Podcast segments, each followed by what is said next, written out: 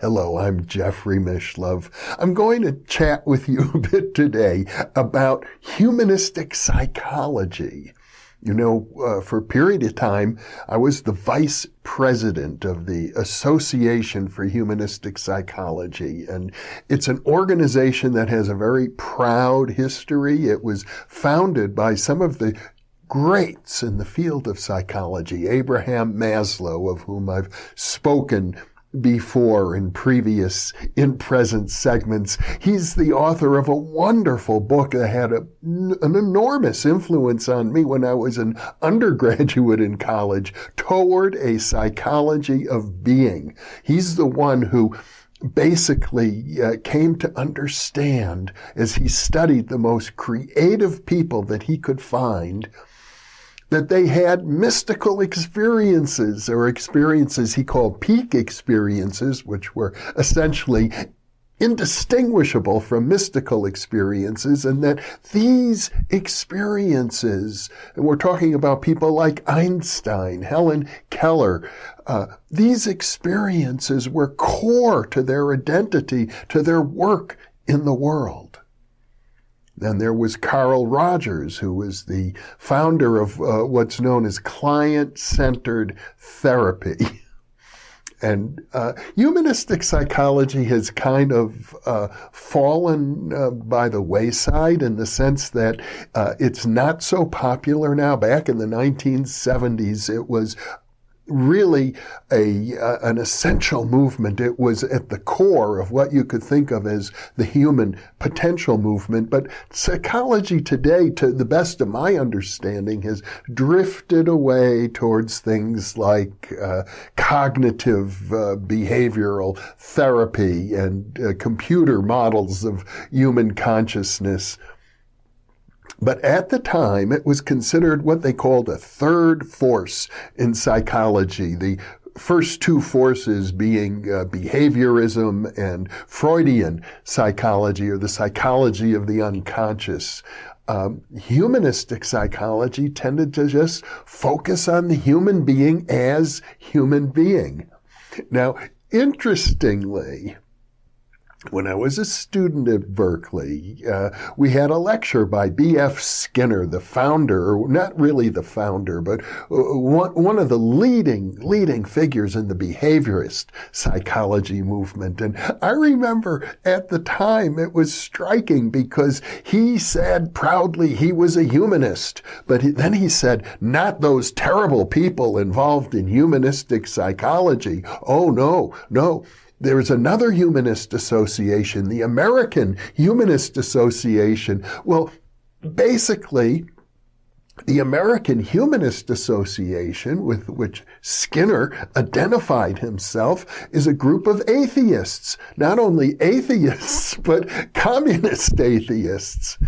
Uh, and uh, I have nothing against communist atheists, but I will say this: they, uh, out of that American Humanist Association, came the philosopher Paul Kurtz, who was the founder of an organization known as CSICOP, C-S-I-C-O-P, the Committee for the Scientific Investigation of the Claims of the Paranormal. Well, for one thing, to my knowledge, they've almost never conducted any real scientific investigations. The one investigation that they did conduct, of which I am aware, became a scandal because it ended up supporting the claims of Michel Gauquelin um, as regards astrology. These people, I used to call them the debunkers, like Archie Debunker, but Stanley Krippner uh, whom I interviewed about the skeptics of parapsychology, told me you shouldn't call them debunkers, he said, because the very word debunk assumes that there's something that needs to be bunked or debunked, that there's bunk that needs to be debunked.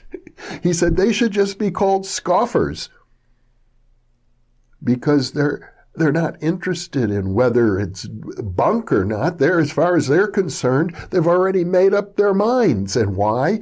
Because for some reason, atheists tend to be suspicious of parapsychology. They assume that anyone who accepts the existence of ESP or psychokinesis must therefore be a, a, theist of some sort, believe that these are gifts of the spirit or associated with religious and spiritual traditions. And of course, throughout history, psychic phenomena has been associated with every spiritual tradition going back to animism, shamanism, Taoism, Hinduism, Buddhism, uh, early Christianity, Judaism, Islam. They all have legends of saints and mystics and people who have uh, powers of the spirit. Now, this also became a uh, fact that was noticed by Abraham Maslow and Carl Rogers and the other early founders of the Association for Humanistic Psychology. And they thought, you know, we need to have a psychological understanding of these matters of the human psyche, the human consciousness, the human mind that have been up until then really primarily, almost entirely in the domain of religions or sometimes popular modern movements like Silva mind control or um, things of that sort. But they realized that this was taking things a step beyond the um, province of the Association for Humanistic Psychology. Although I can tell you this, the Association for Humanistic Psychology, to my knowledge, has always been open to spiritual experience and the paranormal. Nevertheless, the founders of the AHP, Association for Humanistic Psychology, set up a second organization, the Association for Transpersonal Psychology. And that association was specifically designed to understand, to experiment with, to research, and to help cultivate a psychological understanding of experiences that go beyond the personal. Transpersonal means, in, in effect, experiences of consciousness outside of the brain. Spiritual experiences, psychic experiences, things that cannot be explained simply in terms of our personal individual consciousness. And that society uh, has flourished uh, as well, although it never quite made the mainstream. In fact, there was a movement uh, when the Association for Transpersonal Psychology wanted to set up a separate division within the American Psychological Association. There was a movement to stop it a movement led, ironically, by Rollo May, a great existential psychologist whom I've interviewed and whom I greatly admire, but I um, disagreed with him in terms of his opposition to transpersonal psychology. Now, Rollo May himself was a great humanistic psychologist as well as existential psychologist. He's written uh, wonderful books on um, the human will. I remember reading his, his great masterpiece. I'm showing the cover of it right now. And when I finished that book, I was in tears. It was so powerful. And Rollo May himself, I can say, had great sympathy for mysticism. He, he was particularly interested in, in the uh, German mystic Jakob Boehme. Anyway, he stood against. He wrote a very passionate editorial, and the board of regents of the American Psychological Association refused to set up a separate division of transpersonal psychology because Rollo May argued they're not practicing psychology, they're practicing religion under the guise of psychology.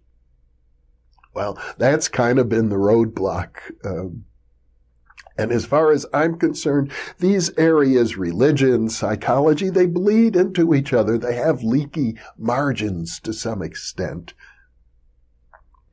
In, in fact, all of the humanistic disciplines, the humanities, whether it's philosophy or literature or poetry, they, they all kind of bleed into each other, really.